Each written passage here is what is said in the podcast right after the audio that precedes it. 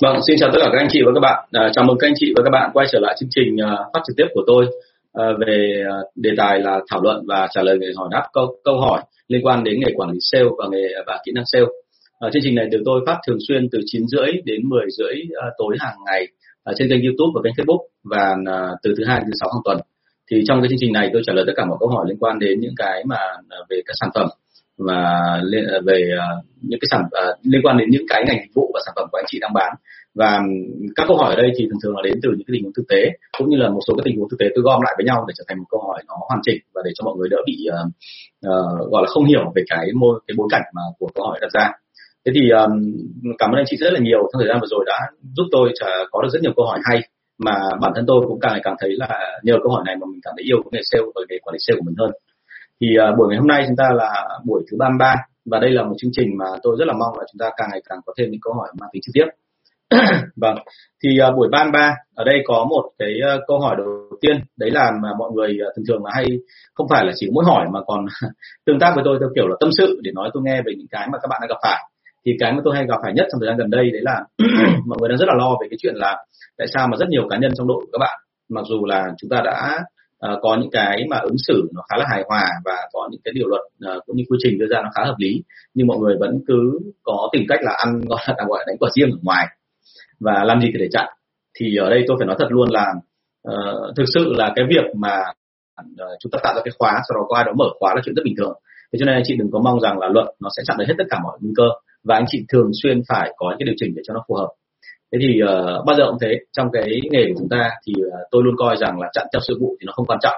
Tức là một cái sự vụ xảy ra và sau đó rồi chúng ta xử lý sự vụ đó và mình đưa ra cái luật cho sự vụ đó thì đôi khi là mình chỉ đưa theo cái giới hạn nó mang tính chất là hạn chế thôi. Tức là trong bối cảnh như vậy thì tình huống như thế mình xử lý như thế. Nhưng quan điểm của tôi thì chúng ta nên làm cho nó rộng rãi hơn bằng cách là như thế này. Là chúng ta nên có vâng chào uh, bạn Nguyễn Đình Đức nhé à, chúng ta nên có một cái xử lý theo kiểu cơ chế bởi vì bao giờ cũng thế. Một cái hiện tượng là ờ, cơ hội mà xảy ra thường thường là không phải do cái sự mà lợi dụng ích kỷ của một cá nhân mà thông thường là do cả một cái cơ chế. Và ở Việt Nam mình thì bao giờ cũng thế là mọi người cứ nghĩ rằng là phải là những người tốt thì bắt đầu mới không có cái chuyện đó. Nhưng quan điểm của tôi thì cái tốt hay xấu không quan trọng mà cái chuyện là chúng ta cố gắng làm sao định nói anh em đi theo cái đúng đường. Tức là làm sao mà chúng ta hạn chế tối đa những cái nguy cơ để mà xảy ra những cái hiện tượng mà nó gọi là làm cho mọi người nảy sinh cái tính cơ hội đúng không? Vì thế cho nên là chúng ta hãy nhớ là cái này là không phải là do con người mà cái chính là do cơ chế. Cái cơ chế nó mới tạo ra nhiều vấn đề. À, và tôi phải nói thật luôn là ở nước ngoài thì cái việc mà có cơ chế xong rồi có nhiều người mà thậm chí là dành cả đời để suốt suốt ngày là ngồi tìm cách lợi dụng cơ chế nó xảy ra rất là nhiều. Nhưng ở Việt Nam mình thì uh, có thể thậm chí là gì tức là mặc dù là đưa ra luật đấy nhưng mà cũng không thể nào giả soát được hết mọi cơ chế và mọi trường hợp thì chúng ta đều phải hết sức cẩn thận.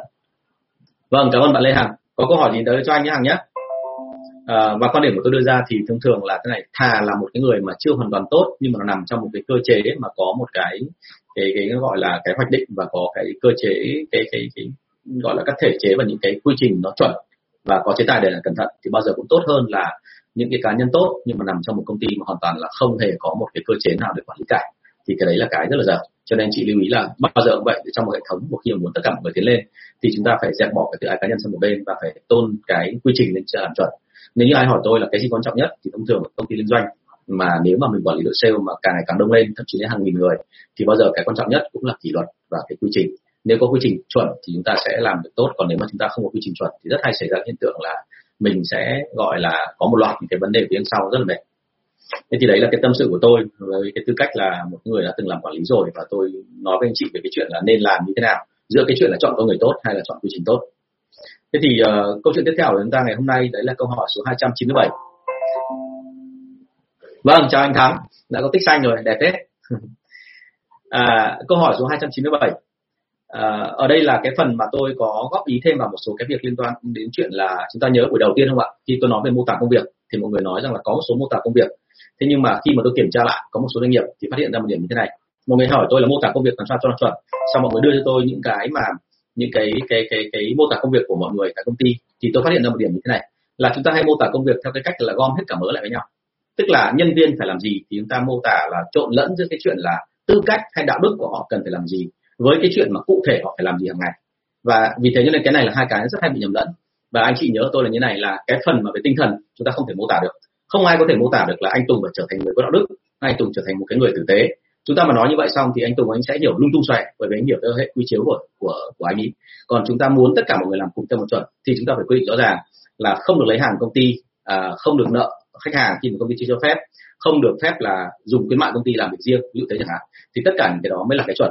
Thế cho nên trong mọi trường hợp anh chị luôn nhớ của tôi là ở đây khi mà mình nói về cái chuyện là mô tả công việc thì tức là mình mô tả những cái hành động mà chuẩn tất cả mọi người đều phải làm và nó mang tính chung chứ chúng ta không nói về những cái chất lượng của cái công việc đó và chất lượng công việc đó thì từ từ đoạn sau mình sẽ nói cho nó cụ thể hơn. Cho nên anh chị lưu ý là cái mô tả công việc đừng có ôm đồn nhét quá nhiều vào một tường một chỗ như vậy. Tại sao lại như thế? Bởi vì khi mà anh chị nhét vào một chỗ như vậy thì đôi khi nhân viên họ nhìn xong họ thấy nản này. Nó quá nhiều thứ. Và khi nó quá nhiều thứ như vậy xong thì họ không biết là cái nào trước cái nào sau. Và họ không biết là cái nào trong cái số đó sẽ mang yếu tố quyết định. Đúng không ạ? Vâng chào bạn Lê Nguyễn nhé. À, và đấy chính là cái rất là dở chúng ta. Chúng ta muốn làm nhiều thứ nhưng mà ra lại thành ôm đồn và vì thế cho nên chúng ta phải chia tách nó ra phải hoạch định rõ ràng là những cái việc gì vốn dĩ không cần biết là tính cách anh là xấu hay là tốt anh là người nó ít hay người nó nhiều là đã phải làm thế rồi. Vâng, vâng chào anh Quảng. Ở đây sao toàn thấy các bạn sale giỏi và xem này ạ. Càng những bạn sale giỏi lại càng những người rất là chịu khó học hỏi. Thế thì ờ, và trong cái phần mà mô tả công việc cũng phải nói thêm là anh chị phải quy định rất là rõ phải làm cho nó thật là cụ thể hơn nữa. Vâng chào bạn linh nguyễn nhé thôi chúng ta chào hỏi ít thôi nhất để mình tập trung vào phần công việc này cảm ơn mọi người rất là nhiều à, tức là khi chúng ta mô tả công việc thì phải mô tả rõ ra là khi chúng ta làm một cái công việc gì đó thì mất khoảng à, tức là cái t- thời điểm mà tập trung vào nó là để làm gì? Sáng làm gì? Trưa làm gì? Chiều làm gì? Tối làm gì? Phải thật rõ ràng. Chứ chúng ta không thể nào mô tả theo kiểu là tranh thủ thời gian để sáng tạo cho công ty nó thế kia. Thì tất cả những cái thứ đó là cái rất là chung chung. Tốt nhất là mình để làm sau. Còn bây giờ mình làm tập trung vào những công việc mà vốn dĩ công ty cần mình làm. Và thông thường ấy cái mô tả công việc nó hay thỏa mãn cái điều kiện là dành cho những người mà trình độ thấp nhất người ta cũng hiểu chứ không phải chúng ta chỉ dành cho những người mà trình độ cao mới hiểu. Rồi chào sếp phương đỗ nhá. Thế thì đấy là cái mà tôi muốn tâm sự thêm với anh chị trong cái phần là câu hỏi số 297 đấy là mô tả công việc thì nên như thế nào? Thì ờ, tôi giải thích lại như vậy. Chứ chúng ta đừng có nghĩ là mô tả công việc có nghĩa là mình cứ bày hết cả mọi thứ ra và càng nhiều càng tốt, hoặc là càng càng giống công ty chuyên nghiệp càng tốt. Cái giống đấy nó phải phù hợp với chúng ta nữa. Chứ chúng ta chỉ là công ty nhỏ thôi. Câu hỏi số 298 à, đây là một câu hỏi mà đau đáu từ bao nhiêu lâu nay rồi. Và mọi người vẫn cứ hỏi đi hỏi lại mãi vì sao tôi mới hiểu ra hóa ra mọi người có cái hàm ý bên sau. Đấy là câu hỏi là trong trường hợp nào thì dùng cộng tác viên và trong trường hợp nào thì dùng sale full time? Tức là cộng tác viên từ một tôi gọi là sale part time đúng không ạ? Hoặc là cái người mà phối hợp với chúng ta và họ làm với chúng ta bởi vì họ tranh thủ thời gian. Thế thì ờ, nói lại nguyên tắc thì bao giờ cũng thế. Chúng ta phải nhớ rằng là cộng tác viên thì thông thường họ làm nó sẽ không hết sức. Tại sao? Bởi vì là họ còn có nhiều việc khác và đôi khi họ có mối quan tâm khác và họ làm cái này là để làm sao đỡ mất thời gian à, đỡ đỡ gọi là bị bị, bị uh, nhiều thời gian rảnh quá. Và đôi khi nhu cầu của họ làm không phải vì tiền mà đôi khi làm để vì vui. Đúng chưa vâng chào sếp thanh tùng. Không biết xúc xích giờ này bán tốt đúng không ạ? Thế thì uh, uh, bao giờ cũng thấy là khi mình có một cái hiểu như vậy thì bao giờ mình phải hiểu một điểm là như này. Và cộng tác viên rất khó quản lý bởi vì cộng tác viên là các bạn làm theo hứng lúc nào thích thì làm không là không thích thì thôi đúng không ạ? Và kể cả sản phẩm anh chị có tốt hay không thì bao giờ cũng cũng thế đúng không thế dịch lại chọc hơn. Cảm ơn chiến phạm để ý cái đó đúng không? Thực ra là tôi chỉ cắt tôi tự cắt lấy. Bây giờ vợ tôi cũng rất là bận nên nha tôi bao giờ cũng chỉ ờ, khoảng độ hai ba tuần cắt một lần mỗi lần chỉ có ba phút là xong. Gọt rất là nhanh. Thì tôi không nhiều thích mất thời gian và thứ hai là tôi không thích là là trang trí đường diền trên mặt mình nhiều lắm đúng không? tập trung người khác hay hơn. À, thế thì ở đây nó có một câu chuyện như này là tại sao mọi người cứ hỏi liên tục về cái này? Là bởi vì đến tận bây giờ ấy là chúng ta vẫn nhìn thấy là cộng tác viên thực sự là nó có hiệu quả. Và nó có hiệu quả như thế nào? Nó có hiệu quả là nó có nâng được doanh số lên thế thì ở đây phải đưa ra một tình huống là vậy thì có phải lúc nào họ cũng được nâng lên số lên hay được hay không? Thì ờ, tôi đã kể rất nhiều ví dụ với anh chị và trong đấy có một cái ví dụ rất là nổi tiếng và của một cái hãng kem ờ, đánh răng và nó dành cho cái người mà răng nhạy cảm. Thì uh, đấy cháy hàng đúng không? Xúc xích cháy hàng là, là đúng rồi. Thì uh, khi mà họ vào thị trường Việt Nam họ phát hiện ra rằng là nếu như họ tự vào theo kiểu bình thường họ phải mất rất nhiều chi phí và đằng nào cũng là lỗ. Mà chi phí đầu tiên là về quảng cáo và truyền thông và đằng nào cũng là lỗ cho nên không tội gì họ làm như thế cả và vì thế cho nên là họ sẽ làm một cái động tác rất đơn giản đấy là gì ạ? Họ lợi dụng một cộng tác viên. Và cộng tác viên ở đây là những cái người mà rất là thèm tiền và thích thú làm một sản phẩm mới mà lại có ý nghĩa. Bản thân họ dùng sản phẩm họ thấy tốt đúng không ạ? Và sau đó thì họ được câu vào để mà trở thành là cộng tác viên của công ty. Thì lúc đó thị trường phát triển rất là ngon. Và à, một phần là bởi vì đơn giản là khách hàng à, tức là những người bán hàng ở đây là họ được hưởng đến 60% trên tổng doanh thu. Thì anh chị nghe 60% anh chị tự hiểu là công ty không thể có lãi được đúng không? Riêng cái đoạn mà 60% xong lại cộng thêm với cả tiền nhà, tiền điện, tiền nước như thế thì làm gì còn tiền nữa. Thế nhưng mà tại sao công ty đấy họ lại làm? Là bởi vì họ biết rằng là thà chi như vậy, thà mất như vậy, thà lỗ như vậy giai đoạn đầu, nó còn đỡ hơn là lỗ cho quảng cáo. Đúng chưa và lỗ cho quảng cáo thì có khi là nó lại còn không nâng được giá trị người ta lên. Còn ở đây là những người cộng tác viên kia, bởi vì họ được lãi cao, cho nên là họ sẵn sàng, họ bán bằng mọi giá. Tức là đêm khuya khách hàng họ đến họ đến tận nơi. Thành ra cuối cùng cái độ lan tỏa của sản phẩm rất là mạnh và cái, những cái mà sản phẩm đấy nó sau một thời gian nó lan tỏa quá mạnh rồi, thì lúc đấy công ty nhận ra một điểm là khi đó mọi người đều làm tốt rồi, thì chúng ta không cần phải lãi cao như vậy nữa, và họ dồn lại, cuối cùng là lãi chỉ còn một tí này từ điểm cuối cùng khi mà cộng tác viên cuối cùng rời bỏ hệ thống thì tôi thấy là hồi đấy họ chỉ dành cho cộng tác viên có sáu phần trăm. Từ 60% xuống 6% à cuối cùng là còn hai phần trăm, xin lỗi anh chị, hai phần trăm. Số lượng bán hàng là bán bất kể bao nhiêu, cuối cùng chỉ được hai phần trăm.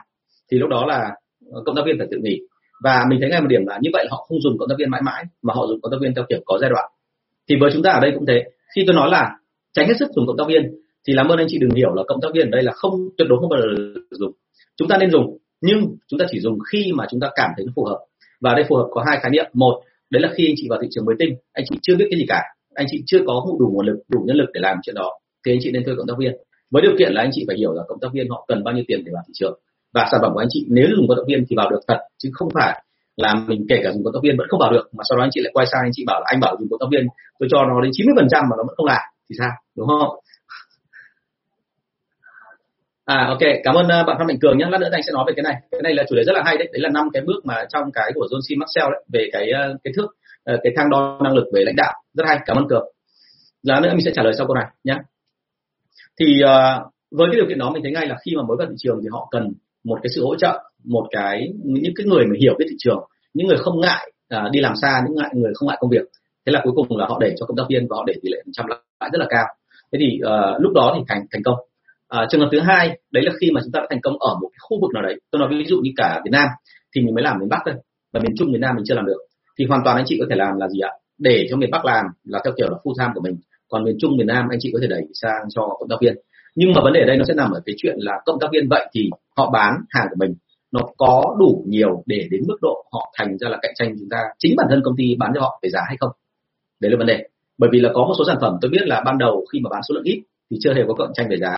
Nhưng khi số lượng nhiều tăng lên thì bắt đầu là người ta biết là cái sản phẩm này nổi tiếng rồi, bắt đầu có lãi rồi, hay đúng hơn là có thương hiệu rồi, thì họ sẽ dùng sản phẩm đấy để họ bán hoàn toàn là hạ giá đến mức độ không còn nữa, hoặc tặng khách hàng luôn, để mà lấy được cái tin cậy của khách hàng, sau đó họ đẩy hàng khác vào và họ lãi lãi hàng khác, chứ không phải họ lãi ở cái phần mà chúng ta gọi là đẩy hàng cho thế thì chính vì cái đó, cho nên là lúc đó công ty sẽ là một tình trạng là nếu như cái mà cộng tác viên họ xong thời gian họ bán rộng hẳn ra, bán lớn lên rồi, thì họ sẽ tìm cách thao túng ngược lại với công ty.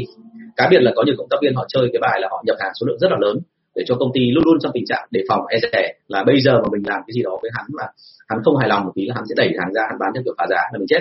Rất nhiều công ty bây giờ bị như vậy, kể cả những công ty nhập hàng độc quyền thế thì trong bối cảnh như vậy thì chúng ta nên làm gì? Chúng ta nên làm một cái đấy là sao? Khi mà mình biết rằng thị trường bắt đầu ok ổn rồi thì lúc đấy bắt đầu mình phải làm sao siết dần lại những cái quy chế cho cộng tác viên. Giống như cái công ty mà bán kem đánh răng tôi kể ở trên. Và họ siết như vậy thì sau một thời gian là cộng tác viên họ sẽ không thể nào bán với cái chuyện là lung tung. Mỗi người là theo kiểu một giá mỗi người theo kiểu chạy hình khuyến mại. Hoặc mỗi người thậm chí là giảm giá vô tội vạ theo một kiểu khác nhau. Họ sẽ phải bán theo cùng một hệ thống của chúng ta. Và nếu cần thì ở gần đây có một số công ty thậm chí họ còn làm giống như là một số công ty đa cấp ấy, họ có làm một việc rất là tốt. Đấy là họ có cái mã QA để họ định danh từng người một và được phép bán ở đâu thế thì khi mà làm như thế xong thì tự dưng là thị trường nó nó được gọi là hoạch định rõ ràng và nó không bị lệch pha. Và như vậy là là tự dưng là công ty phát triển. Thế thì ở trong một số trường hợp như vậy thì tôi thấy là dùng cộng tác viên rất là tốt.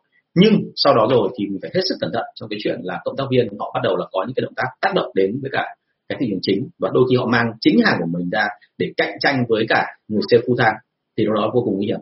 Và vì vậy cho nên là mình luôn trong một tình trạng là tôi gọi là dùng cộng tác viên là giống như đi trên băng mỏng là phải hết sức thận trọng và cẩn thận. Nếu mà anh chị mà không không cẩn thận thì trong tích tắc thôi là chúng ta sẽ chỉ nghỉ ngay lập tức. Rất nhiều công ty là vào Việt Nam mình sau đó học là vì cộng tác viên bởi vì cộng tác viên là họ bán lung tung hết cả lên rồi cuối cùng là thị trường ai người ta cũng không tin sản phẩm mình nữa. Thì đấy là cái vấn đề mình gặp phải đúng không? À, bằng vâng, bây giờ xin phép quay trở lại câu hỏi rất hay của bạn Phan Mạnh Cường ở phía trên.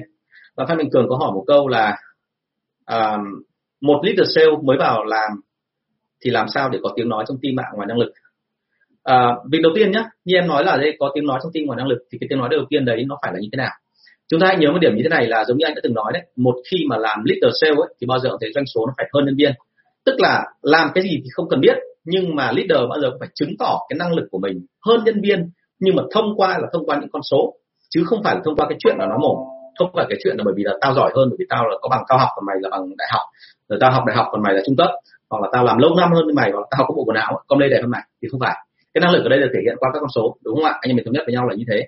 Và cái thứ hai là tất cả mọi việc thì leader sale đều thể hiện một cái là họ có định hướng và họ có cái chính kiến và họ tuân phục hoàn toàn cái định kiến của, cái cái định hướng của công ty.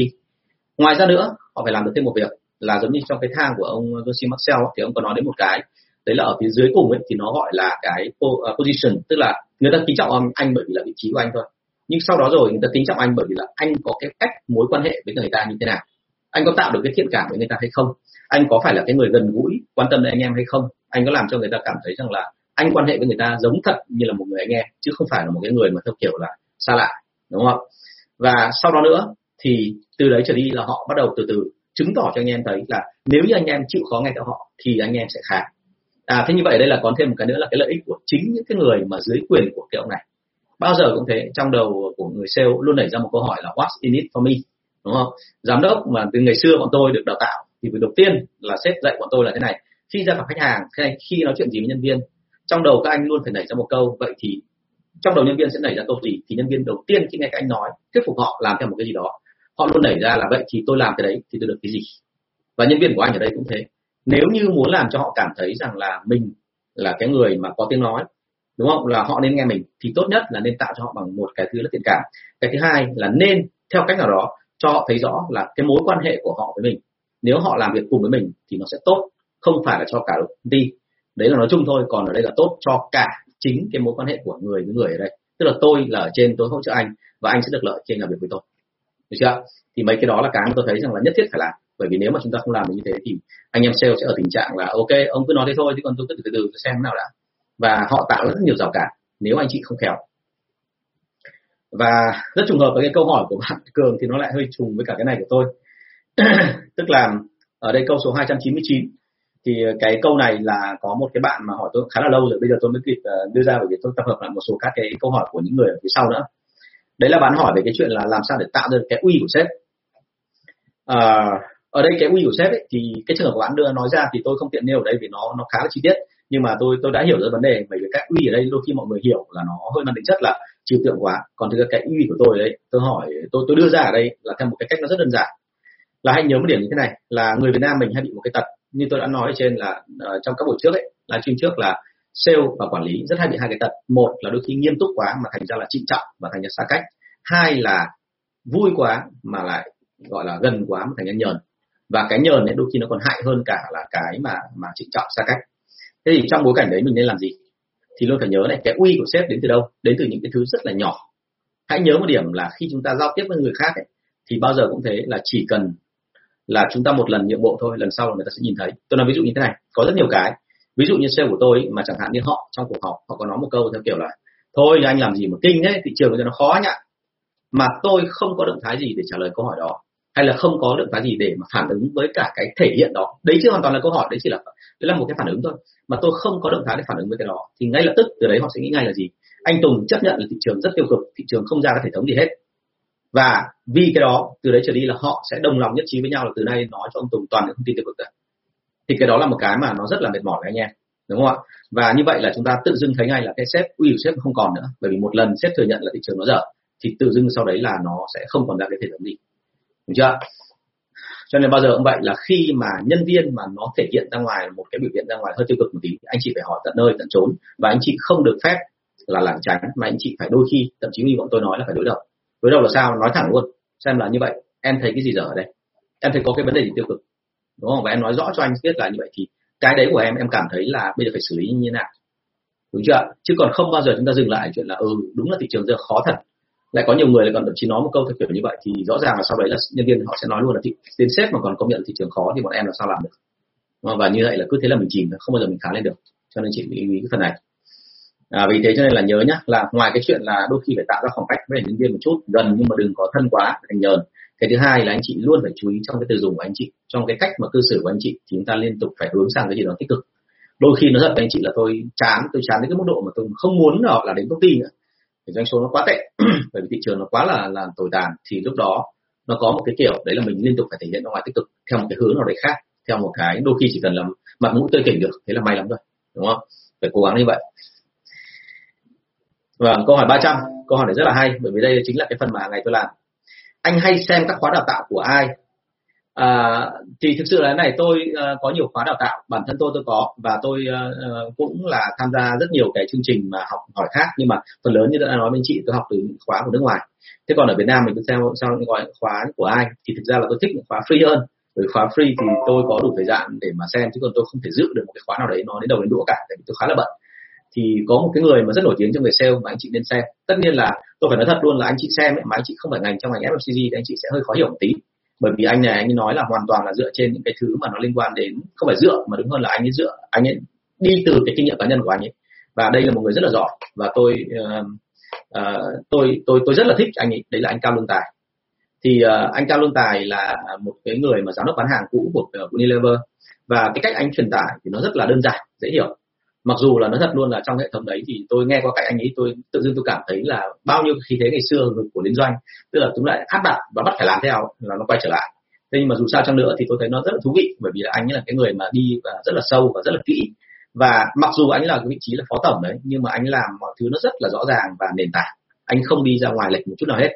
À, thành ra là tôi khuyên thật là anh chị nên đi tìm trên mạng những cái clip và những cái đoạn mà những cái đoạn video của anh tài anh ấy quay về cái đào tạo trong FCG cho một số công ty cả về ngành uh, bột giặt hay là cả ngành FMCG là theo cái à, cái gì hôm trước tôi vừa nhìn thấy nó rất là khác. Nghe thì đơn giản thôi nhưng mà thực sự là những cái đấy là cái khá là nền tảng. Tất nhiên là tôi nói thật luôn là những cái chỗ nào anh chị không hiểu anh chị phải hỏi ngay bởi vì là FMCG nó rất khác. Và cái cách anh ấy nói là dựa trên một cái hệ thống nó có quy trình bài bản rồi chứ chúng ta nó không phải là giống như của chúng ta. Đó thì uh, thành ra phải xem từ từ và phải tìm hiểu thêm. Đấy thì tôi khuyến khích anh chị nên xem cái này và tôi có cả bộ sưu tập của anh ấy ở trong cái máy của tôi. Lúc nào tôi rảnh tôi phải xem lại tại sao tôi phải xem lại? Không phải là bởi vì là tôi quên những cái kiến thức đó mà bởi vì là thực sự là tôi muốn nhìn xem cái góc nhìn của anh tài nó có cái gì khác không? Thì anh ấy tuy là dạy có vẻ như là giống người khác nhưng thực ra có rất nhiều góc nhìn khác. Anh chị nên nên nên theo dõi anh ấy. Mặc dù bây giờ anh tài ít dạy rồi ngày xưa thôi. Vâng. À, câu 301 giảm giá thấp nhất thị trường quảng cáo nói rõ cái đó rồi mà sao khách vẫn không mua hả anh? À, lưu ý một điểm như thế này là không phải giảm giá thấp nhất thị trường mà khách hàng mua. Bởi vì giảm giá thấp nhất thị trường là cái mà thông điệp không bao giờ mà có thể nói là rõ ràng hơn để mà thể hiện cho cái chuyện là chất lượng của mình nó có vấn đề. Đúng không ạ? Thành ra ở đây không phải cái chuyện giảm giá thấp nhất hay là cao nhất mà đơn giản là cái giá của em nó tác động gì đến tâm lý của khách hàng. Cái chuyện này mới là cái chuyện mà tôi cần anh chị phải nghiên cứu. Và muốn tìm hiểu như vậy thì chúng ta phải nói chuyện với khách hàng, không phải theo cái kiểu là anh anh cảm thấy thế nào về giá của em. Không phải như vậy, mà chúng ta phải có cách nào đó để tiếp cận họ theo kiểu gián tiếp bởi vì khách hàng bây giờ rất phức tạp, chứ nó không, họ không phải như ngày xưa. Ngày xưa thì anh chị có thể hỏi và họ thật thà sẽ nói cho anh chị biết là họ nghĩ cái gì. Nhưng bây giờ nó không phải như thế nữa.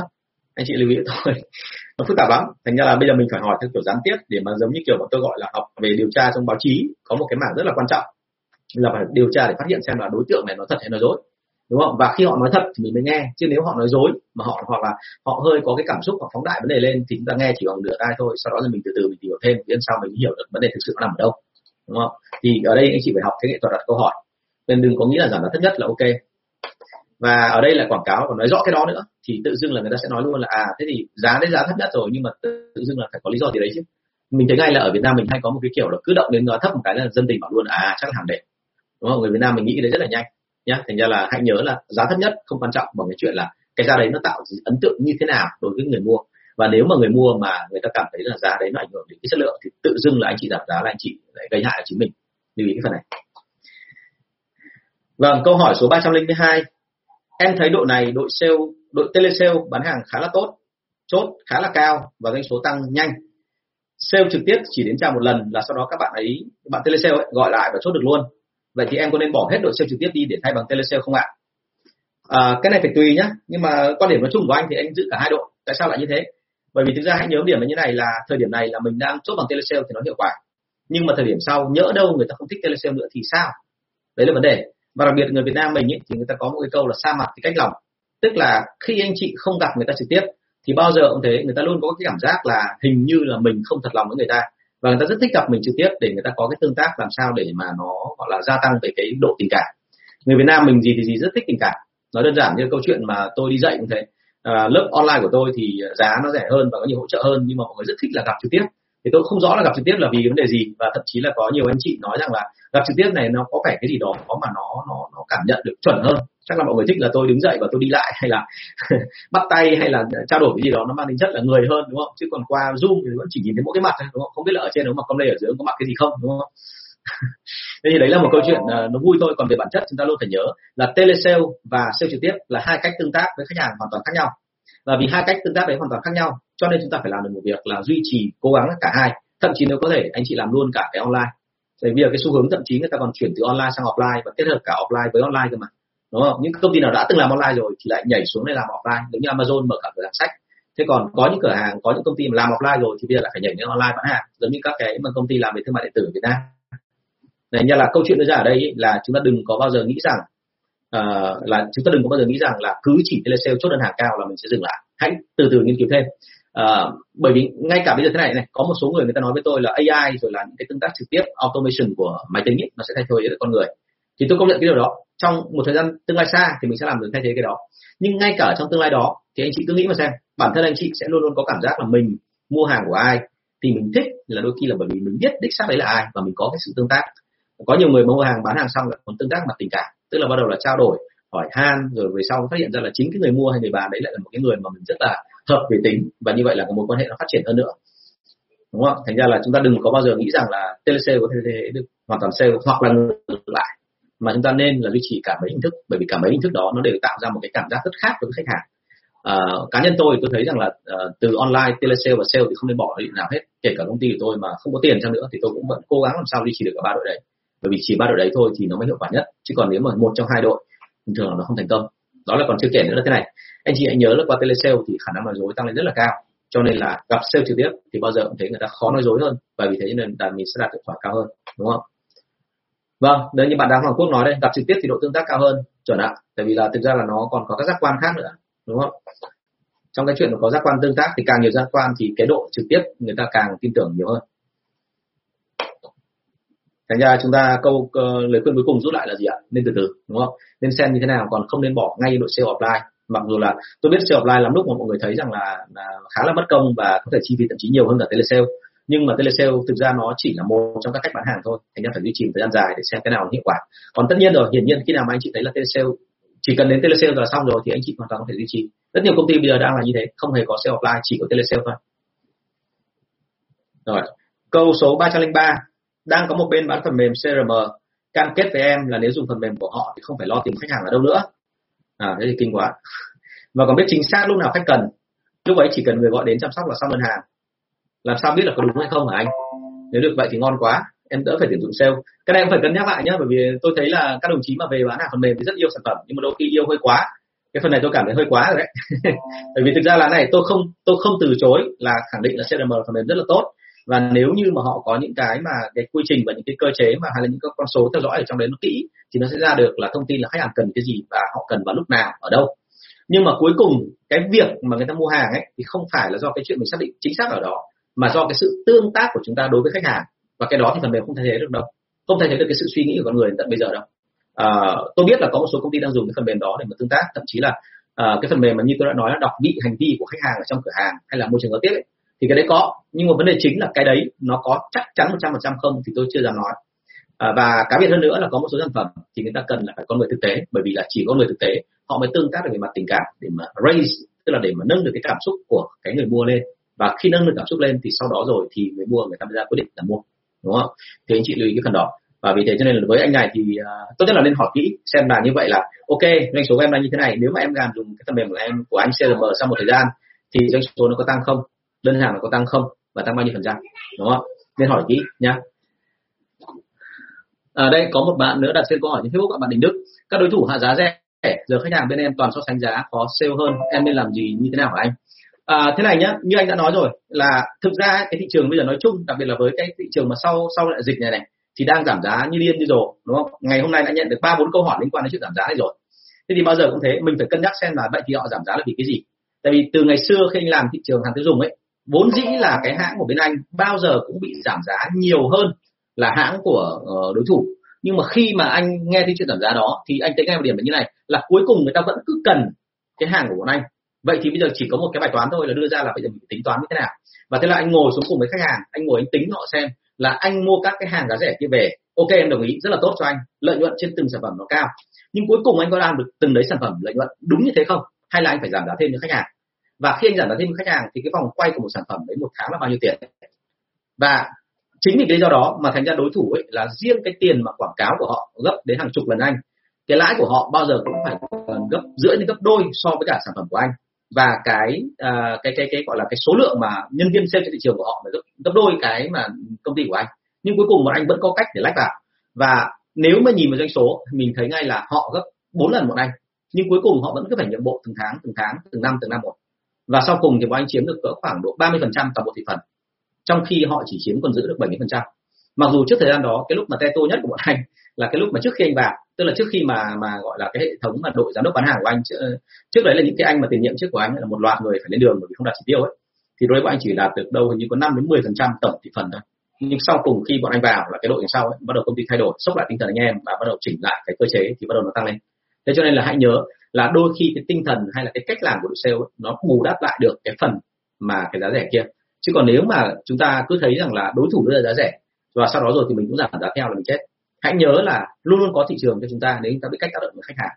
Thì cái này là anh phải tìm hiểu thêm bởi vì cái câu hỏi của em nó ngắn gọn chỉ là sản phẩm của em giảm giá thôi còn anh không biết là sản phẩm đấy là cái gì và anh bán cho đối tượng nào nhá. Thì ở đây là có chuyện gì thì tương tác thêm với anh bởi vì anh sẽ chỉ cho em xử lý một số cái cách tính để khiến cho khách hàng cảm thấy là à mặc dù là bên thằng Tùng ấy lãi nó thấp hơn đúng không ạ? Và hàng của nó thì cái nọ thế kia hơn. Nhưng bao giờ cũng thấy là mua của nó thì mình đảm bảo được cái số vốn của mình. Mình không bị mất vào đấy quá nhiều. Thứ hai là lãi nó có. Thì có rất nhiều cách mà anh phải tính. Và từ ngày xưa bọn anh phải làm chuyện đấy rồi chứ không phải bây giờ. Nhá thành ra là có gì inbox với anh xong mình trao đổi cụ thể hơn. Anh sẽ chỉ cho em mấy cái nó gọi là thủ thuật hay là cái trò bây giờ sale hay gọi là trò mèo ấy. Nhưng cái trò mèo đấy hiệu quả bởi vì quả thực là như thế thật. Anh chứng minh cho khách hàng thấy là cái đó. À, hãy nhớ là cái này không có kể cả những khách hàng to những ông khách hàng to ông ờ, đối thủ to ông hay làm cái động tác là ông giảm giá để cho những cái thằng cấp thấp ở dưới những cái cái ông mà đối thủ nhỏ hơn như mình chẳng hạn là hay bị xính đính thì cái việc của mình ý, đôi khi mình lại nói với khách hàng theo kiểu là bởi vì em nhỏ cho em quan tâm đến chị nhiều hơn. Chứ còn ông to kia thì ông với chị là ai. Đấy là một vấn đề và quả thực là như thế thật. Anh thì không có được nhiều lợi nhuận hơn so với đối thủ. Thành ra anh phải làm cái động tác là anh phải gọi điện cho khách hàng nhiều hơn. Anh phải thích care khách hàng nhiều hơn và thích care nhiều đến cái mức độ mà sau khi ra khỏi công ty đến 6 tháng rồi vẫn có người gọi điện cho anh để lấy hàng. Họ không hề biết là anh đã nghỉ. Đó, thế thì thế thì đấy là câu chuyện chúng ta phải làm. Và thực sự là người sale nó có cái vấn đề đó, bởi vì là không có hãng nào mà giữ được mãi như thế cái giá cả. Thậm chí là sẽ có những hãng mà hơn cái sản phẩm này thì họ làm sao mà, tức là họ họ giảm giá đến mức độ là gần như là bằng đáy luôn. Thì tự dưng là những ông khác là sẽ rất khó bán. Thế nhưng vẫn có cách để làm. Đấy, thành ra là cái này là là mình phải học hỏi lẫn nhau nhau. Cảm ơn em rất là nhiều. Ok cảm ơn tú rất là nhiều. Chuẩn CRM mà giới thiệu như vậy thì cần xem lại. Họ lấy data của người khác để bán cho bạn thì data của bạn data của bạn sẽ thành tài sản của họ sẽ là yếu tố bảo mật trong hợp đồng. Chuẩn. Kể cả trong hợp đồng mà có yếu tố bảo mật cũng chưa chắc là giữ được nhé đúng không vô, vô vàn nhiều vấn đề và nhiều cái gọi là sự rủi ro trong cái sử dụng phần mềm bây giờ. Rất nhiều ông bảo là có bảo mật nhưng mà thực ra tôi thấy là dùng xong phát là tự dưng số liệu của mình nó đâu đúng không? Đúng cái chuyện mà anh chị bây giờ chỉ cần là mua vé mà của Vietnam Airlines chẳng hạn thì anh chị uh, chưa kịp đi đã thấy có mấy ông gọi điện đến nhắn tin đến là em sẵn sàng đưa khách hàng ra giá từng này đúng không? Đưa đưa khách hàng ra, ra từ đâu? Từ nhà anh ra sân bay ấy, đúng không? Giá chỉ hai trăm nghìn thôi bọn khác lấy hai trăm rưỡi em lấy hai anh hai trăm nghìn. Chả biết tiền ai. Ok. Câu hỏi số 304 à, sao em để ý thấy cứ chọn các bạn trong mục nhân viên kinh doanh tìm việc để mời phỏng vấn? À trên trang web trang web đúng không ạ? Thì các bạn ấy có nhỉnh hơn nhưng mà tinh thần các bạn ấy không tốt bằng các bạn từ các ngành khác sang hả anh. À không phải không phải là đây web mà là đây mục tiêu kinh doanh đúng không ạ? Có thể bất cứ ở đâu rồi. Thì hãy nhớ điểm này ở Việt Nam mình bây giờ đang bị một cái. Ờ, cảm ơn anh Đức nhá. Có gì nữa thì nhắn tin cho anh. Thì là những cái tính toán đấy kiểu đấy là anh anh thấy là mọi người ở Việt Nam mình đang làm. Có một số hãng ví dụ như là rất nổi tiếng. Anh nói ví dụ như là bánh kẹo kinh đô chẳng hạn. Bánh kẹo kinh đô thì uh, cái giá của họ không hề rẻ nhá so với cả những cái hàng chợ nhưng tại sao họ vẫn cạnh tranh được? Thì đấy là vấn đề đúng không? Anh có thể trao đổi với em và không phải chỉ mỗi kinh mà còn một số hãng khác nữa. Cách họ làm nó rất là khác và thực sự là sự chuyên nghiệp nó làm cho người ta cảm thấy rằng mình vượt lên trên đối thủ mặc dù đối thủ giá rẻ mình. À, như vậy quay trở lại câu hỏi số 304 này là tại sao mà cứ tìm những cái người nào mà ứng viên mà thuộc về cái mục mà nhân viên kinh doanh có thể trên web hoặc là qua cái headhunter thì để mời phỏng vấn thì bao giờ thấy kỹ năng các bạn có thể nhìn hơn nhưng mà tinh thần của các bạn thì lại không tốt bằng các bạn từ các ngành khác xa tức là chưa từng đào tạo về bán hàng bao giờ nhưng mà lại muốn xin sang làm bán hàng đúng không? Thì một lý do rất đơn giản thôi đã từng có nhiều người hỏi anh là thế thì cái điều kiện tối thiểu để mà muốn làm bán hàng là gì? Thì thứ nhất anh nói luôn là còn sống đúng không? Tức là chưa có uh, thẳng mũi đuổi ra mà chỉ biết nằm chứ không biết ngồi đứng hay ngồi đúng không? À, là một nhưng cái điều kiện thứ hai đấy là họ phải thèm tiền.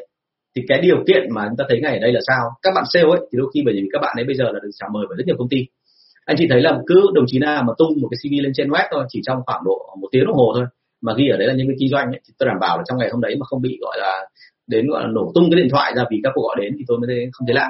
Ờ, thì tôi mới thấy lạ. Bởi vì thực sự mà nói là bây giờ mọi người quá cần đến với kinh doanh. Anh chị lên cái mục ấy, anh chị thấy ngay là nhân viên kinh doanh luôn là đông nhất.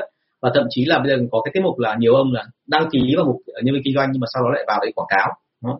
quảng cáo về cái chuyện là tôi đang cần nhân viên kinh doanh để mà hút mọi người vào cho nó nhanh thế thì với cái đó thì mình thấy ngay là nhân viên kinh doanh bởi vậy cho nên họ hơi ẩu. Nó thẳng một câu là như vậy. Họ hay nghĩ rằng là họ quá xã hội quá cần họ cho nên là họ sẽ làm việc ở cái tinh thần là mình cứ làm thử xem thế nào để nếu chỗ này mà không tốt thì mình đi chỗ khác. Thế nhưng mà các cái bạn mà không có cái nghề kinh doanh ấy, thì thông thường các bạn hay bị một cái đấy là hơi tự ti. Bởi vì các bạn chưa được ai đào tạo cả. Và cái câu chuyện đấy từng xảy ra với anh. Bởi vì khi mà các bạn chưa được ai đào tạo thì các bạn ấy hay cảm thấy tự ti như vậy. Thì thông thường là với anh thì là áp dụng rất là tốt. Tại sao lại thế? Bởi vì là các bạn ấy lại lại trở thành cái người mà rất hiệu quả trong công việc. Tại sao? Bởi vì các bạn ấy gần như là dốc lòng dốc sức ra và nhiệt tâm theo dõi để mà làm đúng theo cái yêu cầu của sếp. Thế thì với cái đó mình thấy ngay một điểm là như này là à, hóa ra là những cái người mà chưa làm bao giờ thì họ thường thường là lúc vào về nghề họ rất là sôi nổi và họ rất nhiệt tình bởi vì họ thích thú cái mới. Và thêm một cái lý do nữa phía sau là họ rất sợ bị đuổi. Bởi vì là họ đã vào cùng đường rồi thì họ sẽ rất máu kiếm tiền cái chuyện này giống hệt như của anh ngày xưa khi vào cái công ty liên doanh và thứ hai là nhân viên của anh khi họ vào cái nghề mà làm về thực phẩm chức năng và về bán thuốc họ luôn luôn thích thú những cái mới và họ luôn có cảm giác là sang lĩnh vực mới này mình chưa là cái gì cả mình chưa là cái đinh gì hết. Thành ra mình phải làm theo định hướng để mà mình khẳng định cái bản chất cái năng lực của mình trước đã. Rồi sau đó rồi thì từ từ từ mình mới tự hào về cái nghề của mình. Thế cho nên là những cái người mà từ nghề khác sang ấy, thì rất buồn cười là cái tinh thần của họ đôi khi lại tốt hơn hẳn mấy anh em đã làm kinh doanh lâu năm. Tôi phải nói thật bởi vì là tôi bản thân cũng đã từng có cái giai đoạn như thế rồi thành ra là tôi biết cái tâm lý của mọi người ở giai đoạn đó nó hay như thế. Thì hãy lưu ý một điểm là ở đây bao giờ cũng thấy là cái quan hệ ở đây là có qua có lại. Những cái người mà có tinh thần tốt mặc dù là có thể là hơi kém một tí về mặt kỹ năng nhưng mà người ta học thì bao giờ cũng tốt đúng không? Người ta học người ta chịu khó thì người ta sẽ vượt qua những cái người mà ẩu mặc dù là có kinh nghiệm rất là nhanh.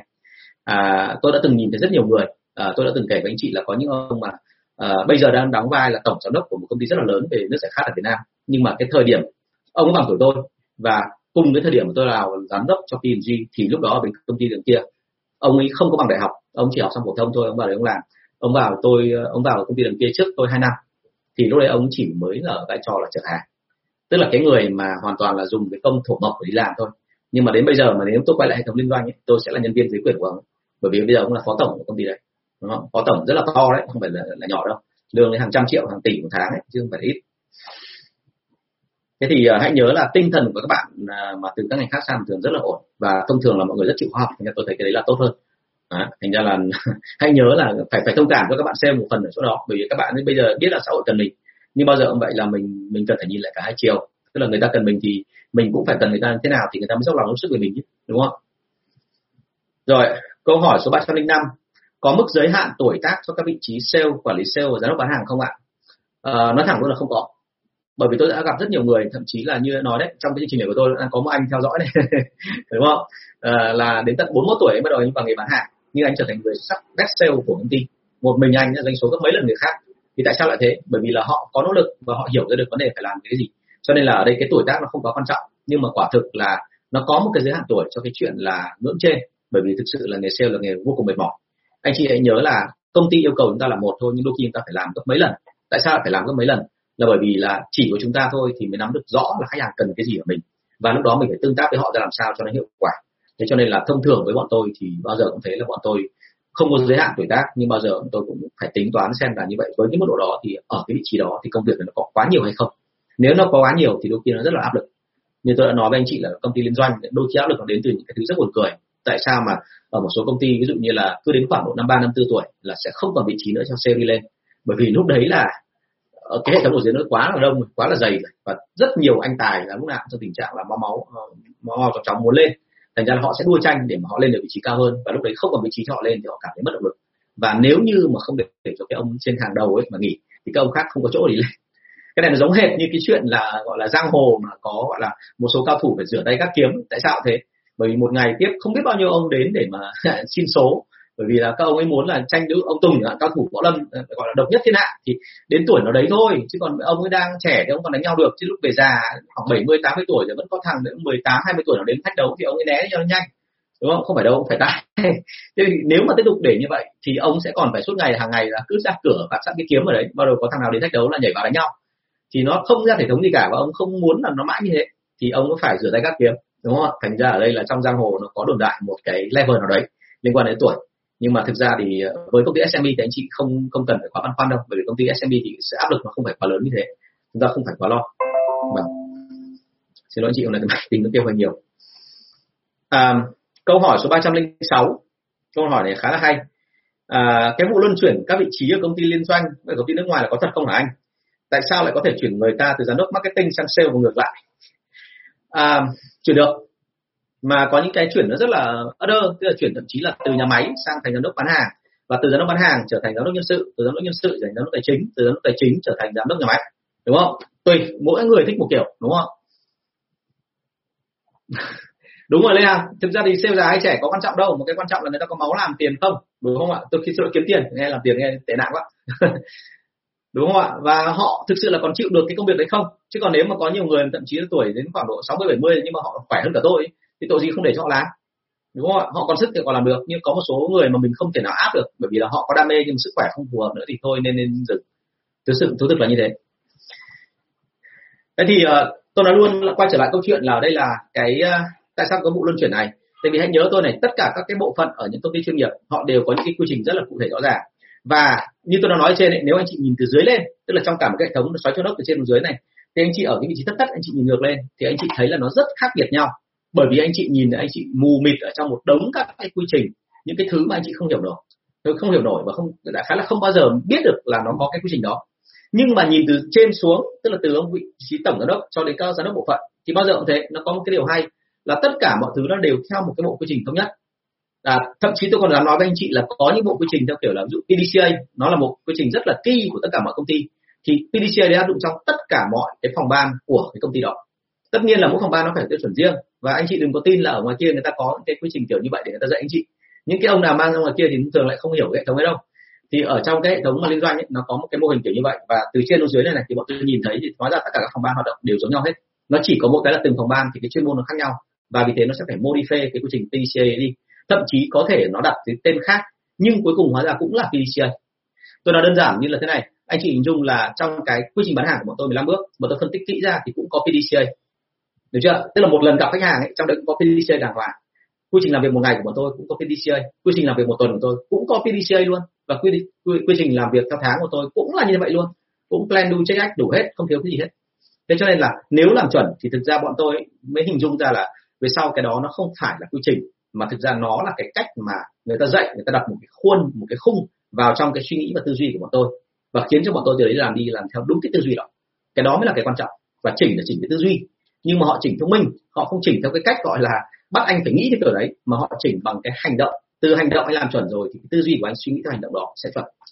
À thế thì đấy chính là cái khác và vì thế cho nên là cái vụ luân chuyển anh chị đừng lấy làm lạ. Bởi vì tất cả các công ty liên doanh mà công ty thuộc dạng là lâu năm và làm việc có quy trình mà hàng xịn có gọi là hàng xịn đấy thì đều có cái này.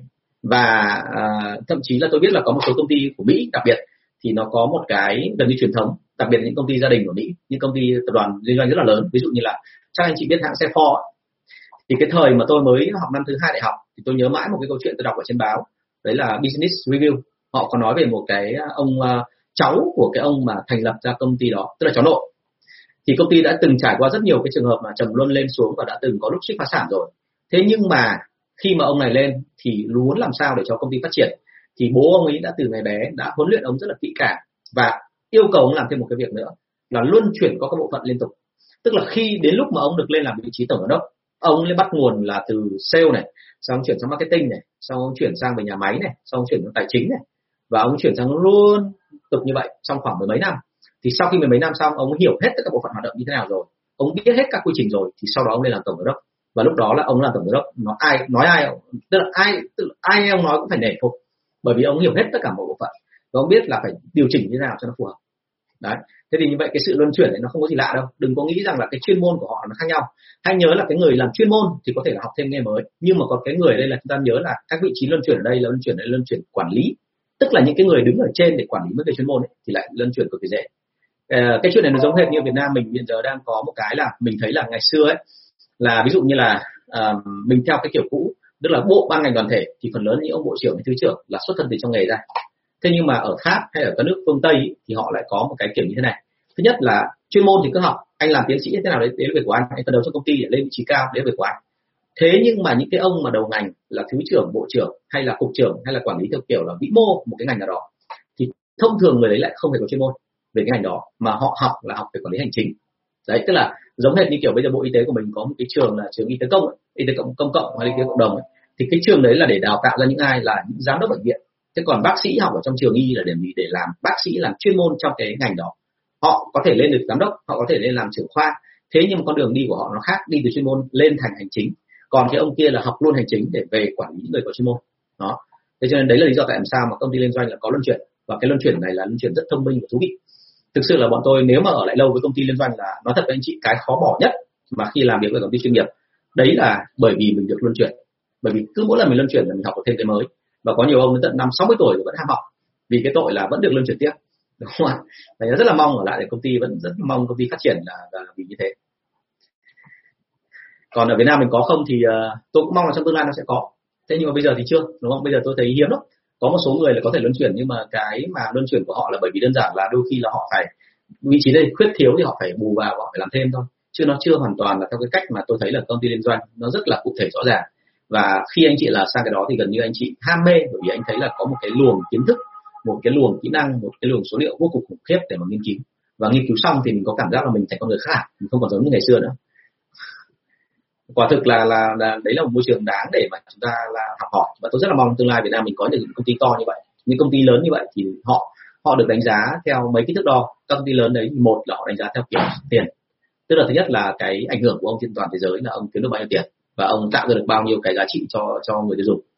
Nhưng cái thứ hai cái này mới là cái khó. Mà ngày xưa tôi lúc mà tôi vào công ty kia tôi rất là tự hào. Bởi vì là họ đánh giá theo cái chuyện là à, công ty được được kính trọng. Thì cái hệ số kính trọng thì bây giờ tôi vẫn chưa biết là nó đánh tính theo kiểu gì. Nhưng mà nó có một cái chỉ số để đưa ra cái đó. Và khi mà ai mà ví dụ như là người từ nước đấy mà đến mà nghe tôi nói là anh trước là giám đốc ở đâu thì nó là giám đốc công ty này công ty kia thì lúc đấy nó nể lắm. Lúc đấy nhìn tôi kiểu kính cẩn mà không phải là vì kính cẩn là vì cái gì đó nó mang tính chất là giống như kiểu là tôi là giỏi cái tài đâu. Mà họ biết là bởi vì cái công ty đấy là công ty mà cứ ai vào đó một thời gian thì sẽ được đào tạo và trở thành một cái người mà hiệu quả hơn. Và họ nể là nể cái đó. Bởi vì vào đã khó rồi mà còn tồn tại trong cái đấy nó còn khó hơn. Bởi vì học và làm cùng một lúc chứ nó không đơn giản. À thế thì đấy đấy chính là cái mà mà đúng là câu hỏi của anh là gợi lại cả một cái chơi kỷ niệm ngày xưa của bọn tôi. Và tôi nhớ mãi cái hình ảnh là mình chỉ mong được lúc rồi luân chuyển đấy làm nghề này mãi chỉ muốn là học được thêm cái khác, làm được cái, cái, cái, cái, tuyệt vời hơn.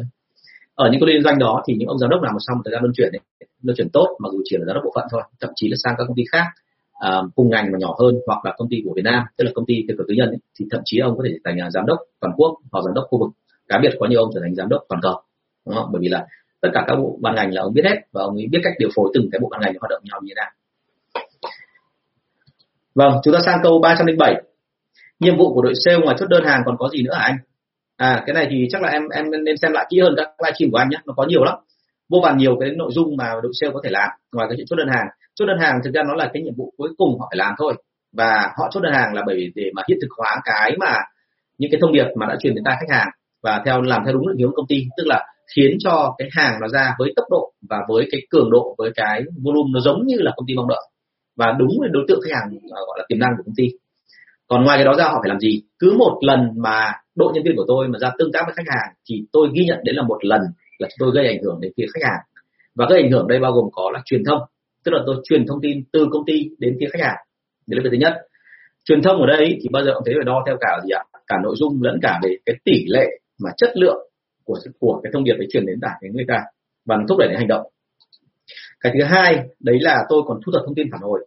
Thông tin phản hồi đây cũng còn có cả lượng hóa lẫn cả định tính và thông tin phản hồi này ấy, nó giúp chúng tôi là hoạch định được biết được là khách hàng cần cái gì và chỉnh cái sản phẩm của mình ra làm sao chỉnh cái cách làm của mình như thế nào chỉnh hệ thống mình ra làm sao. Rồi họ phải collect được cả thông tin về đối thủ. Thông tin về đối thủ rất là quan trọng bởi vì đôi khi mình chỉ cần làm có trường hợp mình làm giống đối thủ thì mình thành công. Có trường hợp mình làm khác đối thủ chỉ một chút xíu thôi là cũng thành công đúng không? Và đến Việt Nam mình bây giờ có rất nhiều cái cái cái công ty mà SMB giỏi về cái phần này. Tôi thấy tôi rất là phục mặc dù là còn rất là nhỏ quy trình nó chưa có gì cả nhưng mà chỉ cần biết một tí thông tin về đối thủ thôi, họ có thể lợi dụng cái thông tin đó tấn công vào đúng cái chỗ yếu của đối thủ thì tự dưng họ thành công. À đấy là đối với cả các cái kênh trung gian. Thế còn cái trực tiếp của chúng tôi cuối cùng ấy, thì bao giờ cũng thế, chúng tôi cần phải tìm hiểu cả insight của khách hàng nữa. Insight khách hàng là gì? Insight khách hàng tức là cái, nó gọi là sự thật ngầm định, bây giờ mọi người hay nói thế. Thì về với bản chất là từ ngày xưa là bọn tôi đã phải tìm hiểu rồi. Giống như cái chuyện là, thay vì cái chuyện là tôi bán format vào cười với cái tư cách là đây là một cái thực phẩm, đây là một cái thứ format để làm cho cứng xương thì tôi phải hiểu là insight khách hàng ở Việt Nam mình giai đoạn đầu khi mà mọi người còn đang rất là nghèo và không có nhiều tiền, thì cái đó là nó thể hiện tình yêu của mẹ với các con. Bởi vì mẹ cậu yêu các con thì mẹ mới cắn răng để mua được cái thứ format tiền như thế. Hồi đấy format hộp ờ, tôi nhớ mãi là hồi đấy cạnh tranh nhau từ 11 đến 12 nghìn, xong lên thành 13 nghìn, xong mãi về sau này bây giờ nó thành năm mấy nghìn. Thế nhưng mà từ cái thời ngày xưa mới có 13 nghìn thôi, nó đã là một cái thứ rất là đắt và xa xỉ rồi. Và bà mẹ nào mà mua được cái đó cho con hành ăn, và hàng ngày mà con mình được ăn cái đó, mình cảm thấy vô cùng là mát rồi thì hóa ra nó giải quyết một cái vấn đề là insight khách hàng ở đây không phải là cái thực phẩm mà insight đấy là tình yêu đúng không? Đấy là một cái ví dụ mà nó rất là nhãn tiền. Thế chị thấy ngay là tôi phải tìm hiểu được khách hàng tôi mới biết được cái insight khách hàng là như thế. Và cuối cùng đấy là đội sale phải làm được một cái việc nữa là đôi khi họ chính là những người giải quyết vấn đề của khách hàng và vấn đề của công ty. À, giải quyết vấn đề của khách hàng tức là sao? Khi khách hàng gặp một cái việc gì đó trong kinh doanh họ không hiểu cách xử lý như thế nào thì người sale sẽ là cái người đưa lại cái thông tin mà để cho khách hàng xử lý được vấn đề uh, nói một cái đơn giản thôi. Ví dụ như là tôi đi ra ngoài thị trường tôi phát hiện ra là ở chỗ anh A anh ấy có cách bán hàng này hay và anh phụ khách hàng rất là tốt thì tôi có thể kể câu chuyện đấy sang cho anh B. Và anh B cũng là khách hàng của tôi và anh B học được cái đó xong rồi thì anh B sẽ thấy rằng là ừ đúng thật là nó bảo mình cách đó là hiệu quả. Mình chưa nghĩ ra cách này rồi mình làm thử và nó thành công đúng không ạ? Thì như vậy là mình giải quyết được vấn đề của khách hàng. Và sau cùng là giải quyết vấn đề của công ty. Thì anh chị luôn nhớ một điểm là như này. Ờ, trong nhiều đội ngũ tôi luôn thấy có một cái kiểu họ là quản lý ngồi xong bắt đầu giao giảng nói chuyện rất là lâu, rất là dài. Tối thiểu cũng là nửa tiếng, còn lâu nhất tôi đã từng gặp những ông mà nói đến 5 tiếng đồng hồ. Tức là người ta đi làm có 8 tiếng thôi thì ông họp đến 5 tiếng đồng hồ, họp từ sáng đến chiều. Có nhiều ông khác thì họp từ 6 giờ tối đến tận, thậm chí là buổi sáng ngày hôm sau. Ra vẻ quyết tâm, tất nhiên là hôm sau là cả thầy lẫn trò nằm liệt liệt hết cả giường luôn, không thể dậy nổi. Đúng không? Nhưng mà thứ nhất là việc của mình thì lỡ, mà cái thứ hai quan trọng hơn là cái cách đó nó có đến tai được khách hàng, đến đến nhân viên không thì không. Và cái thứ ba, cái này mới là hệ trọng. Chúng ta không hề biết gì từ thông tin phản hồi của nhân viên cả thế thì hãy nhớ là nhân viên nó là cái nguồn để giúp cho anh chị giải quyết những vấn đề, mặc dù anh chị ở vai trò quản lý và giám đốc. Vì thế nên đừng coi thường những cái thông tin họ mang về. Có những cái thông tin họ mang về hay có những cái ý tưởng họ đưa ra, nó là những viên ngọc thô, tức là nó rất là ngớ ngẩn, nó nghe qua rất là vớ vẩn và ngớ ngẩn. Nhưng mà nhìn kỹ lại và mới hiểu được vấn đề rồi thì anh chị chắc lọc ở trong đó ra, anh chị lấy ra một ý và anh chị dùng nó là thành công, đúng không? Thành ra là câu chuyện đưa ra là đừng có bao giờ coi coi coi thấp đội sale mà phải liên tục lấy thông tin từ họ. Thì đấy là sơ lược một số cái nhiệm vụ. Còn ngoài ra nữa thì còn rất nhiều cái khác nữa thậm chí là anh chị biết là một đội sale mà đông thì nó làm được cái gì? Nó tạo ra được một cái thương hiệu cho công ty là ở công ty đấy phải hoành tráng thế nào, đúng không? Không phải tự dưng mà người ta cứ đi may đồng phục, đúng không? rồi cáo com lê có cái kim cài đây này, ghi rõ đây là chức tước của mình như thế nào. Chỉ riêng những cái đó thôi, ngày xưa đã có một giai đoạn là đã gây ấn tượng rất mạnh đối với cả khách hàng rồi. Khách hàng cảm thấy là đúng là độ chuyên nghiệp thì nó mới thế, chứ là độ không chuyên là đấy thì có đồng phục, đúng không? Làm gì có cái áo quần kiểu như vậy thành ra là hãy nhớ nhé nhiệm vụ đội sale nhiều lắm nhưng mà mình có áp dụng được cái đó không và mình có khiến cho họ phải làm cái đó hàng ngày không? Đấy là vấn đề mà người quản lý phải đưa ra. Và anh chị mà làm được cái đó thì tự dưng là công ty của anh chị phát triển. Còn anh chị mà không tận dụng được những cái đó thì nó rất là phí phạm. Đấy là điều mà tôi phải nói thật. À, câu hỏi số 308 em có 5 cửa hàng bán quần áo. Hiện giờ em thấy vẫn có lãi và đã phát triển tốt. Vậy có cần phải làm cái mô tả công việc như anh nói không? Vì nhân viên của em khá ngoan họ vẫn đang nỗ lực rất đều đặn ok. Câu chuyện đưa ra thì uh, từ câu hỏi này thì mình thấy ngay một điểm là gì? Bạn nói như vậy có nghĩa là hiện giờ năm cửa hàng của bạn làm năm theo năm kiểu khác nhau. Và năm cái cửa hàng trưởng đấy thì đôi khi là em không quan tâm đến chuyện là cụ thể nó đang làm gì mà chỉ miễn là cuối ngày đi thu tiền đúng không? Mày kiếm được bao tiền? Đúng không? Cửa hàng này bao nhiêu cửa hàng kia bao nhiêu cửa hàng này lãi bao nhiêu đúng không? Và nộp về cho công ty được bao nhiêu? Ok. Thì với cái đó thì tôi phải nói thật luôn là đấy là hiện tại. Còn trong tương lai mình có chắc chắn được là nó cứ mãi mãi đẹp như thế không? Thì hãy nhớ một số cái người mà bạn rất nổi tiếng của tôi và những người mà thực ra là rất gọi là đứng đầu trong ngành kinh doanh. Nói đến tên ai cũng biết nhưng mà tôi không biết nhớ tên ở đây.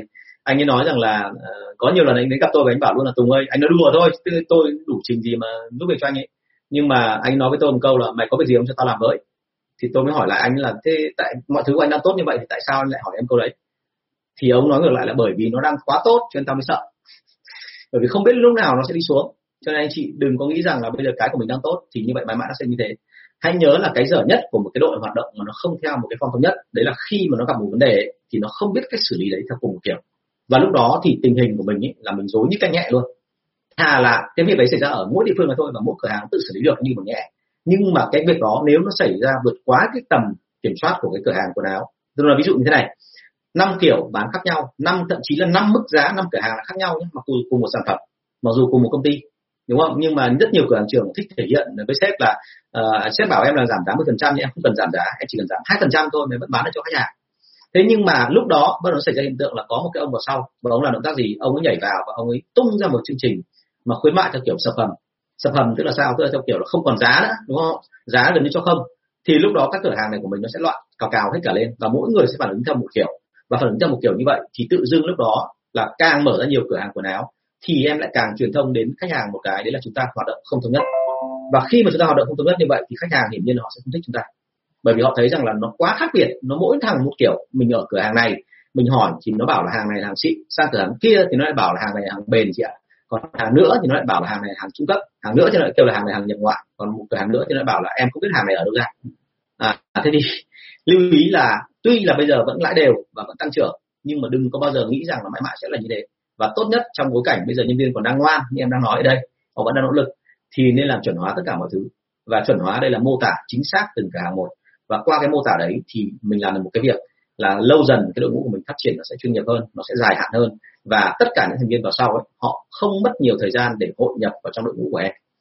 Bởi vì anh tin là với năm cửa hàng bán quần áo hiện nay em đã làm tốt rồi, thì trong tương lai còn muốn mở ra thêm. Em muốn là 500 thậm chí 5 nghìn nữa, chứ không bao giờ muốn là năm cả thế cho nên là bây giờ muốn làm sao để cho cái tương lai nó sáng lên thì bây giờ em bắt buộc phải chuẩn bị ngay từ bây giờ. Tức là bây giờ phải chuẩn hóa được cả năm cửa hàng làm theo cùng một kiểu. À, đã có rất nhiều lần rồi tôi động đến những công ty mà thực sự là đây không đây là còn hình thức cửa hàng nhé. Còn ở nó còn có những hình thức là theo kiểu là là ba chi nhánh mở ba ba địa bàn nam trung bắc. Ba nơi bán theo ba kiểu khác nhau. Và ba cái cách quản lý là ba kiểu khác nhau và xin lỗi trong công ty, trong những cái tập đoàn lớn viễn thông thì tôi biết là có nhiều cái tập đoàn là thậm chí công ty lên đến thành tám, chín công ty mà mỗi ông lại theo một kiểu.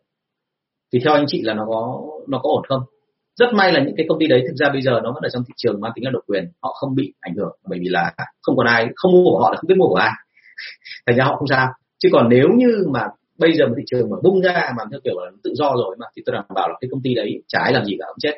Bởi vì họ phản ứng với tất cả mọi cái kích thích tố theo nhiều kiểu khác nhau tức là hai công ty thì là phản ứng theo hai kiểu khác nhau, mà 100 công ty phản ứng theo 100 kiểu khác nhau. Thì về sau khách hàng là cái người mà đầu tiên lo sợ nhất, họ sẽ dừng lại. Từ đó không hiểu là bọn này là bọn nào, tại sao mà chúng nó lại lung tung xòe thế này. Đúng không? Thành ra là hãy nhớ, muốn tiến lên ờ, gọi là chính quy hiện đại thì nên làm chuẩn. Đúng không? Thà là tôi nói rồi, thà là phát đi quốc thủng gậy gậy ọc ra trận còn hơn. Nhưng mà miễn là tiến là tiến và lùi là lùi, đúng không? Nghe nghe chống là tiến, nghe cầm là lùi. Chứ còn ở đây là vác súng vác lựu đạn thì mỗi thằng, có thằng vác cả tên lửa chống tăng, có thằng thì vác cả tomahawk có thằng người vác cả bom hạt nhân đi nhưng mà cuối cùng là ờ, không biết chống có nghĩa là gì không biết cầm là gì bảo nó tiến thì nó lùi bảo nó lùi thì nó tiến thì nó loạn. Đúng không? Thành ra là hãy nhớ cái loạn đấy mới là cái mà về sau mệt mỏi. Thành ra tốt nhất là ngay bây giờ là chưa có gì cả thì em nên chuẩn hóa đi. Đừng đợi đến bao giờ mà nó gọi là nước lên chân mới nhảy đúng không? Ờ, còn bùn cũng phải tát thì có đến 15 còn nước còn tát nên chạy tranh thủ chạy, chạy sớm đi. Rồi cảm ơn em. Câu số 309 em thấy lương của em khá cao lương của nhân viên em khá cao, có cần thưởng thêm gì nữa không ạ? Vì các bạn có vẻ khá hài lòng với mức lương hiện tại rồi. À lương của em khá cao, có cần thưởng gì thêm không thì khoan hãy thưởng nhé. Và cái việc đầu tiên ấy là người ta mà đã hài lòng với mức lương hiện tại rồi thì đôi khi người ta không còn động lực để chiến đấu nữa. Thành ra bây giờ phải là này, một là hiển nhiên rồi là anh không bảo em để nhân viên của em đói, nhưng em phải làm một cái công việc, đấy là em phải định hướng cho họ ở mức độ cao hơn. Tức là bây giờ họ đã hài lòng mức sống này của họ rồi thì phải chỉ cho họ thấy là xung quanh mình còn nhiều mức sống còn cao hơn nữa và với cái đó rồi thì họ sẽ mới nảy lòng tham, và vì lòng tham đó thì họ mới làm. Họ làm đây vì ích kỷ của họ, chứ đây không phải là vì công, vì cái tình yêu với công ty nhá. Nhớ cái đó, anh. Thành ra là phải đẩy làm sao để cho thấy rằng là vẫn còn có thể có những cái cuộc sống mà nó sung sướng hơn nữa, có thể có những cái mà hưởng thụ được cao hơn nữa, và có những cái mà chất lượng sống nó khá hẳn đúng không? Bao giờ cũng thế, một cái người mà sống, ví dụ như đi thuê nhà, luôn mong đến một ngày nào đó họ được ở một căn nhà mà sở hữu của họ, mặc dù có khi chỉ là chung cư mini một cái người mà chung cư mini thì luôn luôn mong muốn là có một ngày nào đó mình cầm trong tay cái bộ giấy tờ đàng hoàng sổ đỏ đẹp đúng không? Mặc dù chỉ ở chung cư nhỏ nhỏ thôi 50 mét vuông. Đến lúc mà họ lên được chung cư rồi lên chung cư xịn rồi thì họ lại mong muốn là gì ạ? Xuống dưới đất để được ở biệt thự.